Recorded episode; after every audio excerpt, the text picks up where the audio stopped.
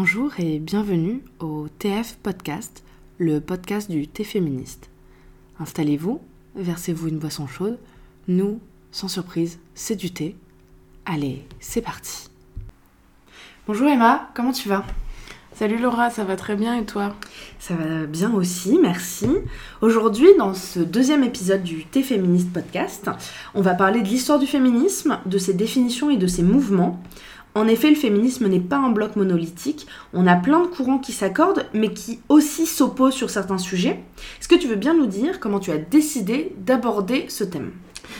Bien sûr, et d'abord, euh, en avant-propos, je tenais à préciser certains points sur ce que euh, malheureusement ce podcast ne pourra pas être. Euh, voilà, très simplement, on n'aura pas clairement d'abord la possibilité d'être exhaustif sur le sujet, ne serait-ce que par le temps que ça nous prendrait. Ensuite, ce sera forcément une présentation ni scientifique, enfin pas scientifique parce qu'elle est notamment historique et sociologique. Et ensuite, même si on, essaiera d'être le plus objectif possible, euh, euh, cette présentation sera forcément empreinte de subjectivité, ne serait-ce que du fait de l'impact de mes privilèges et de ma formation de juriste. Ceci étant dit, on va d'abord aborder euh, dans ce, podcast les différentes définitions du terme féministe, et, ainsi que son étymologie. Et ensuite, on évoquera la question des vagues féministes d'une manière chronologique, euh, puisque ces vagues viennent euh, en réaction euh, au contexte historique, sociologique, etc. qu'est le leur, mais aussi parce qu'elles viennent en réaction les unes par rapport aux autres. Pour commencer alors, quelle est l'étymologie du mot féminisme?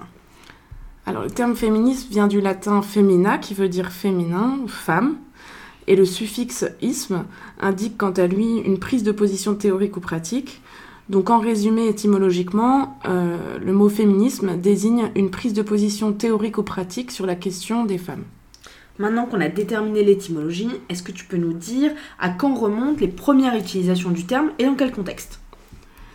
Vraisemblablement, le premier usage du terme est attribué à Charles Fourier, qui était un philosophe euh, de la fin du XVIIIe et du début du XIXe siècle, qui a démontré dans ses écrits que l'essence de l'émancipation des femmes euh, fut ou serait d'annihiler leur subordination légale aux hommes en même temps que leur dépendance économique. Et en réalité, euh, la première trace du néologisme se retrouve chez Alexandre Dumas, euh, fils, dans un ouvrage intitulé L'homme-femme. il emploie alors ce terme dans un sens négatif à la fois par défaut et d'une manière péjorative. Euh, puisqu'il reprend en fait à son compte un terme médical euh, qui désignait une pathologie affectant les hommes, ou féminisant entre guillemets les hommes, euh, ayant des caractères sexuels physiques secondaires dits féminins. D'une manière plus positive, le féminisme aurait été défini pour la première fois par Hubertine Auclair de manière améliorative, donc en, en 1882, comme la lutte pour améliorer la condition féminine. On arrive ainsi à une première définition du féminisme. À l'heure actuelle, en termes de définition, on en est où?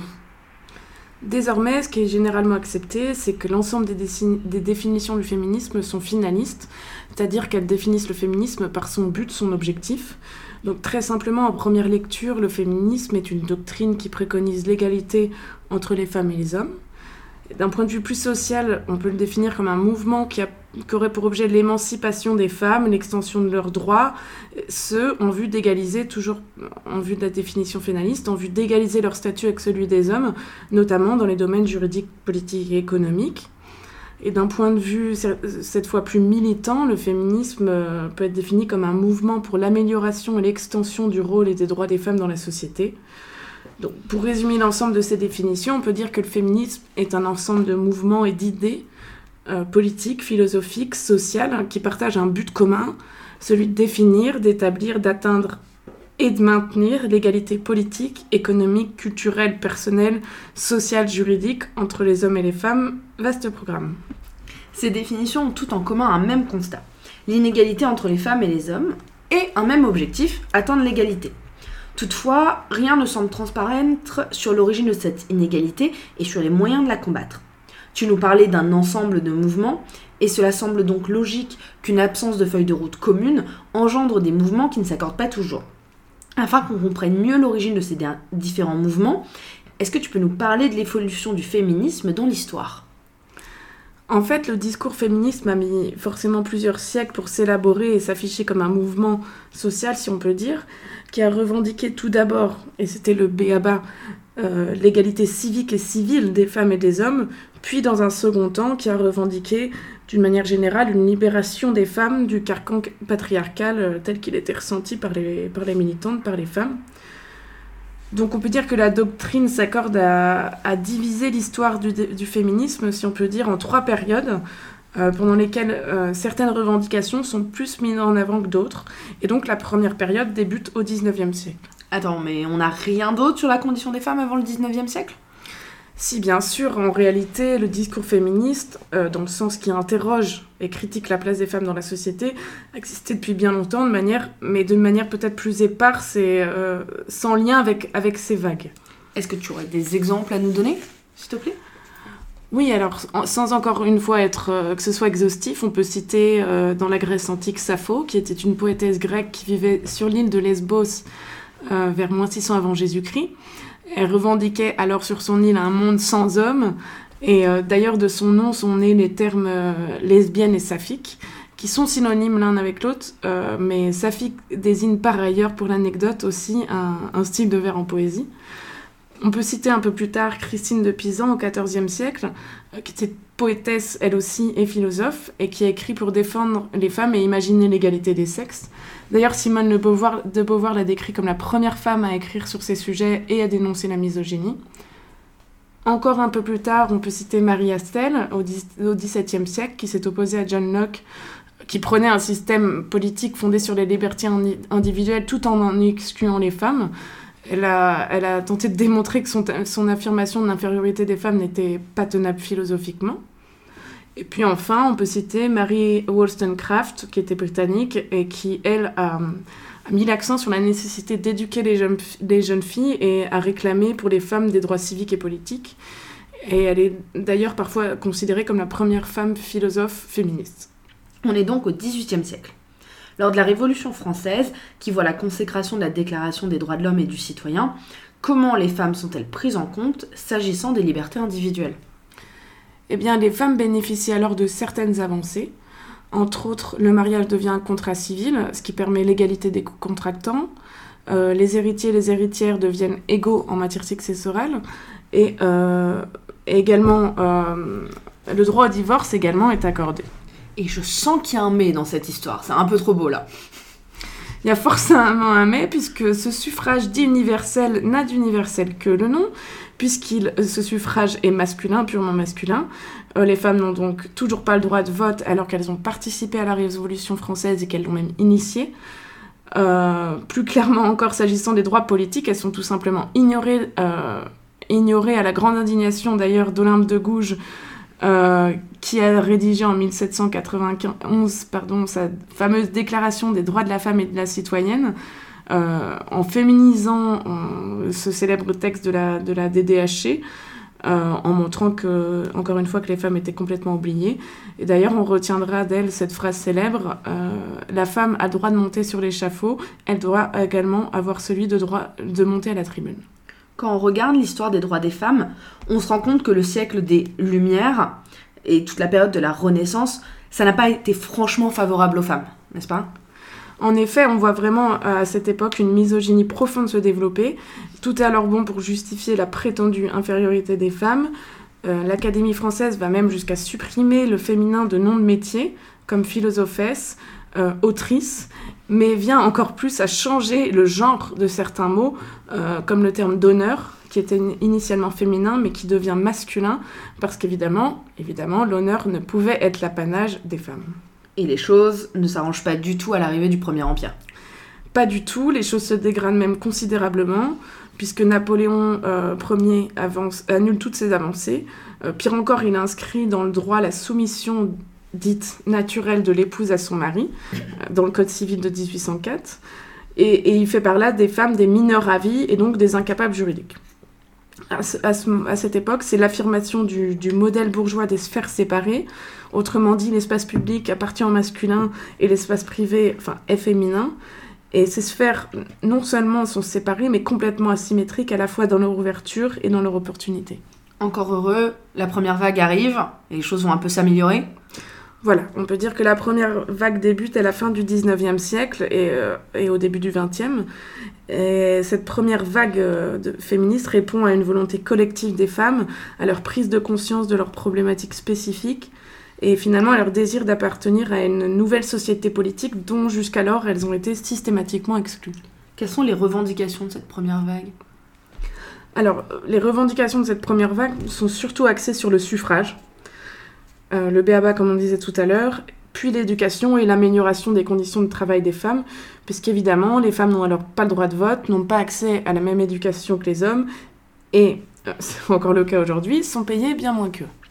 Alors sur l'éducation et le travail, quels sont les événements marquants de cette période? On peut citer euh, après 1850 euh, la création de- des écoles de filles, mais à côté de cela, on, on peut parler de grandes figu- de, de figures féministes et notamment euh, qui ont marqué, euh, qui ont marqué le, le mouvement. Euh, D'abord Louise Michel, qui était une militante anarchiste et institutrice, secrétaire de la Société démocratique de moralisation, dont le but était d'aider les femmes par le travail. On peut également citer Madeleine, Madeleine pardon, Pelletier, qui, était, qui a été la première femme médecine diplômée en, médeci- en psychiatrie. C'était une féministe radicale, en avance sur son temps, d'ailleurs, puisqu'elle militait déjà en faveur de l'avortement et de la contraception. Euh, ça a été l'une des premières à parler du genre euh, et à mettre en avant le fait que l'hétérosexualité obligatoire était finalement intimement liée au système d'oppression des femmes. Petite anecdote assez marrante, Madeleine Pelletier euh, refusait de s'habiller comme une femme, entre guillemets, elle portait des pantalons, et ce sans demander euh, l'autorisation de travestissement de l'époque, enfin, qu'il fallait demander à l'époque pour quand on était une femme et qu'on voulait porter des pantalons, et donc elle s'habillait euh, comme un homme pour, pour protester contre les, vêtements genrés. Et aussi, petit point définition, euh, le féminisme radical considère que la cause de l'inégalité entre les femmes et les hommes est constituée par le patriarcat. On vous disait plutôt voilà, que les, mouvements étaient parfois différenciés par ce qu'ils considéraient être la cause euh, de l'inégalité entre les femmes et les hommes. Pour le féminisme radical, c'est le patriarcat. Et donc, on revient à nos moutons. S'agissant du droit de vote, qu'est-ce que ça donne? Et bien, s'agissant du droit de vote, euh, il y a eu d'abord en Angleterre un mouvement emblématique qui a été celui des suffragettes. Euh, finalement, après s'être rendu compte que demander poliment et manifester pacifiquement ne faisait pas avancer leurs droits, euh, ces femmes qui se sont fait appeler les suffragettes ont pratiqué euh, à partir de 1866 des actions violentes, notamment des incendies volontaires et des grèves de la faim. Elles sont même allées jusqu'à molester, molester certains parlementaires et d'ailleurs elles ont été en retour traitées de folles et violentées. Notamment par la police, n'est-ce pas? Oui, à cette époque, les policiers les ont nourris de force euh, pour les faire rompre leur, grève de la faim. Euh, mais heureusement, si je peux dire, la révélation de ces violences a eu un impact euh, sur l'opinion publique qui a fini par prendre les suffragettes en sympathie. Finalement, en mille- 1918, les femmes anglaises de plus de 30 ans ont obtenu le droit de vote. Et ce n'est qu'en 1928 euh, que les femmes auront le droit de vote dès 21 ans, c'est-à-dire comme les hommes en Angleterre. Aux USA, parallèlement, les femmes blanches ont obtenu le droit de vote en 1920. Et en France, le processus a été un peu plus tardif, puisque, puisque les femmes de la métropole euh, devront attendre 1944 pour obtenir le droit de vote. Et les femmes autochtones d'Algérie, en d'autres termes, les non- les non-européennes, euh, elles ne l'obtiendront qu'en 1958. Comment s'explique ce décalage, enfin je devrais dire ces décalages pour la France? Bien, en fait, après la, la Première Guerre mondiale, le mouvement féministe en France s'est un peu essoufflé. Euh, notamment, les femmes ont dû retourner au foyer pour assurer le repeuplement et d'une certaine façon, ce qui était perçu comme un devoir national, c'est-à-dire ce devoir de repeuplement, a remplacé un temps euh, les revendications féministes. D'accord. Donc on est en 1944, les femmes blanches viennent d'obtenir le droit de vote. Quelle est la suite des événements? Eh bien, on en arrive à la deuxième vague. Ça y est, deuxième vague, et celle-ci, comment elle se lance? Eh bien, elle se lance grâce ou avec Simone de Beauvoir, qui publie alors le deuxième siècle, le, sexe, et développe euh, la théorie de l'existentialisme. Elle explique euh, finalement que la société construit en fait le genre féminin à partir du déterminisme biologique. Donc les rôles de chaque sexe sont purement conditionnés, d'où le fameux euh, on n'est pas femme, on le devient. Donc, selon Simone de Beauvoir, les différences entre les femmes et les hommes résultent d'une construction sociale. C'est une socialisation de genre, une manière de transmettre le genre et de l'apprendre via les institutions, c'est-à-dire l'école, la famille, les médias, et, mais également toutes les autres instances de socialisation plus généralement. Du coup, après Simone de Beauvoir, le genre, ça devient quoi? Enfin, on s'est abandonné, c'est repris, c'est développé. Qu'est-ce qui se passe? Mais Le genre était au départ un concept psychologique, donc des sciences euh, de psychologie, que les féministes se sont appropriés véritablement dans les années 70. Notamment au départ, Anne Oakley met en avant le fait que la masculinité et la féminité ne sont pas des substances naturelles propres à l'individu, mais véritablement des attributs psychologiques, culturels. Donc, dans ce premier temps, le genre est défini par rapport au sexe, en opposition par rapport au sexe, si je peux dire, le sexe pris dans le sens organes génitaux on trouverait d'un côté le sexe euh, du côté de la nature, du biologique, et, de l'autre le genre euh, qui, se situe au niveau de la culture et du social. Mais finalement, aujourd'hui, le concept a, évolué parce que les chercheuses et les chercheurs essayent de dépasser cette opposition, cette opposition euh, nature-culture, après s'être rendu compte que la science projette aussi ses préjugés sur le réel et que le biologique est également empreinte sociale. Donc on a Simone de Beauvoir qui a appliqué l'existentialisme aux questions féministes. Et donc elle lance ce mouvement, et à partir de l'existentialisme, désormais, quelles sont les revendications féministes? Ben, comme corollaire ou suite logique justement de l'existentialisme aussi, les revendications de la, de la, deuxième vague féminisme portent principalement sur la lutte pour la maîtrise du corps des femmes via la contraception et le droit à l'avortement.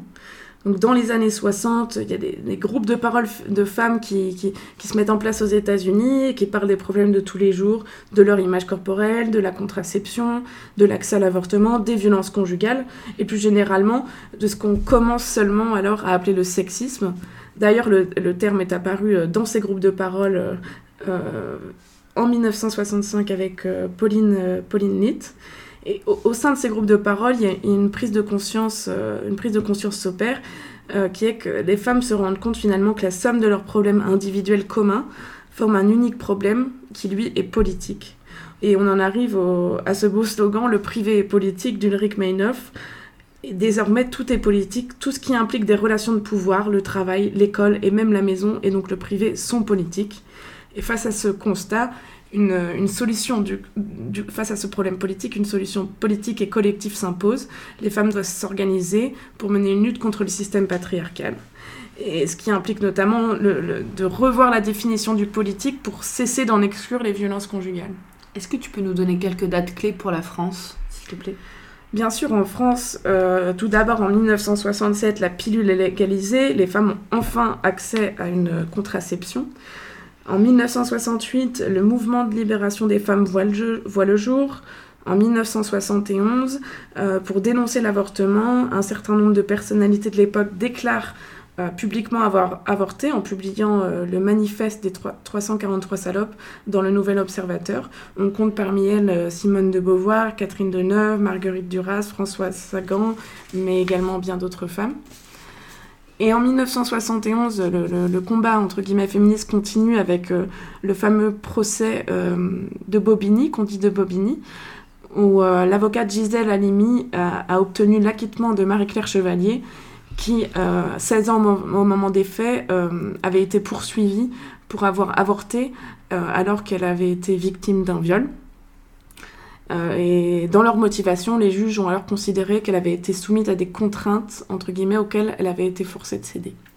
Sauf que ce n'est qu'une semi-victoire, puisque l'avorteuse a été condamnée, elle, par contre. Oui, c'est vrai. Et d'ailleurs, d'une manière générale, la lutte continuera jusqu'en 1975, où la loi Veil, euh, qui dépénalise définitivement, enfin définitivement, on l'espère, l'avortement, est enfin votée. Euh, mais dans les faits, la lutte continue encore aujourd'hui, en 2019, puisque de nouveau, on voit un mouvement anti-avortement se faire de plus en plus fort, notamment aux États-Unis, mais également en France. Euh, on voit clairement une volonté de contrôler le corps des femmes et une volonté exprimée euh, par une partie de la société civile, mais également par une partie du corps médical. À ce sujet, on pense à nos sœurs de combat aux États-Unis qui luttent pour protéger leurs droits durement acquis, alors qu'elles devraient lutter pour avancer sur le chemin de l'égalité. On pense aussi à toutes les, toutes les autres femmes, toutes nos sœurs de combat euh, dans le reste du monde qui se battent pour, euh, pour l'accès à l'avortement et euh, pouvoir avoir le, contrôle de leur corps. petit rappel, en France, l'avortement peut être pratiqué jusqu'à la fin de la 12e semaine de grossesse, soit 14 semaines après le premier jour des dernières règles. Voilà, pour l'info. et on vous rappelle aussi, allez sur les sites officiels.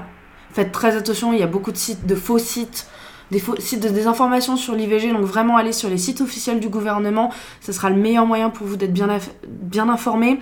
Et les plannings familiaux sont là pour vous aider également. Euh, voilà, donc euh, allez sur les sites officiels, c'est vraiment la seule source sûre d'information. Mais revenons aux vagues du féminisme. Oui, on en arrive donc à la troisième vague. Euh, qui a pris son essor déjà depuis dans les années 90-2000 et qui continue finalement encore aujourd'hui. Et cette troisième vague, finalement, insiste sur, euh, sur l'intersectionnalité ou, l'addition euh, des oppressions, même si ce terme d'intersectionnalité est assez lié au combat euh, qui est lié aux femmes, aux femmes noires. donc ce leitmotiv de, de, cette troisième vague pourrait être tant qu'une femme est opprimée, aucune n'est libérée. Et finalement, alors les questions féministes vont mettre l'accent, enfin, vont mettre l'accent sur les autres oppressions que vivent les femmes. Et en France, c'est vrai qu'en France, jusqu'alors, euh, le féminisme des années 70 était, assez pensé, était pensé pour un type précis de femme, à savoir euh, blanche, de classe moyenne et hétérosexuelle. Euh, donc la troisième vague, c'est l'avancée entre autres de l'afroféminisme en France. Ces questions d'intersection entre sexisme et racisme, comme je le disais, avaient été déjà pensées et mises en avant d'abord aux États-Unis avec le Black Feminism, euh, mouvement pensé par et pour les femmes euh, afro-américaines au vu de la singularité de leur expérience euh, du sexisme, qui est finalement le produit des croisements du racisme et du sexisme. Elles ont été les premières à insister sur les intersections entre les différents rapports de domination, que ce soit lié au, au genre, à la race, au sens social, à la classe sociale, mais également à l'âge, au handicap ou encore à la sexualité. Et la réflexion sur le croisement de ces oppressions euh, a donné naissance donc à cette intersectionnalité, euh, le terme qui, provient de Kim Grenshaw. Et Angela Davis est également une, grande figure de ce mouvement. Du coup, en France, on ne dira pas nécessairement féminisme intersectionnel puisque c'est plus pour les afroféministes. Et euh, vu que au thé féministe, on parle, euh, on est aussi, on, on, est pas, on est des femmes noires, des femmes blanches, euh, des femmes arabes, des femmes asiatiques, donc on a un peu de tout. on va parler de féminisme convergent chez nous. Donc bienvenue dans la vague du féminisme convergent. Et du coup, en France, tout ça, ça enfin l'afroféminisme, ça se traduit comment exactement? Enfin même plus généralement, le féminisme à l'intersection du racisme et du sexisme, ça se traduit comment? Bah, par exemple, les femmes racisées pensent à un féminisme antiraciste qui correspond donc à leur expression spécifique de, à l'expression spécifique de leur oppression, euh, celles qui leur sont propres.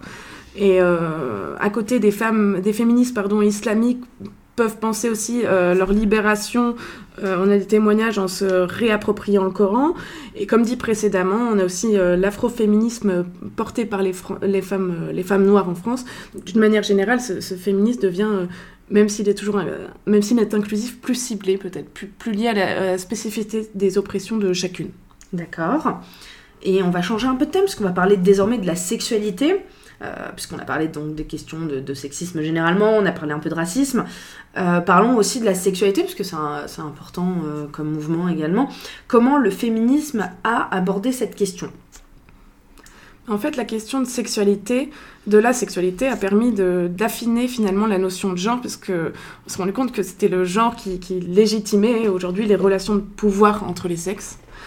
Euh, donc, euh, grâce au mouvement queer et LGBT, on a cherché à, déconstruire les rôles genrés et à affirmer euh, la, légitimité de toute orientation sexuelle autre qu'hétéro, en plus évidemment que, évidemment que la relation est enfin l'orientation sexuelle hétéro, avec notamment ce, beau slogan Nos désirs font des ordres. Donc le débat, ce débat genre-sexualité porte sur l'articulation entre, entre ces deux concepts.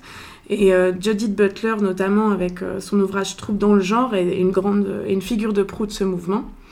Et son idée, l'idée euh, de cette théorie est de laisser s'épanouir la multitude des configurations identitaires possibles en matière de sexualité, d'orientation sexuelle et de genre. Et en parallèle, les femmes queer euh, aussi, euh, pendant ce, au cours de cette troisième vague, luttent face à, face à l'invisibilisation de la sexualité entre femmes, qui est bien trop souvent perçue euh, au travers, euh, via le cinéma notamment, au travers des fantasmes masculins. Oui, on se rappelle du fameux film La vie d'Adèle. Et on retombe de nouveau sur le male gaze qui a été théorisé par Laura Mulvey et on en avait parlé lors de notre premier podcast, les critères de beauté comme aliénation des femmes. Donc si vous voulez en savoir davantage, on vous renvoie à cette émission. Emma, une conclusion sur le féminisme? Eh ben, quoi de mieux que des citations en guise de, conclusion? Donc d'abord une, citation de Benoît de qui nous a indiqué que le féminisme n'a jamais tué personne mais que le machisme tue tous les jours.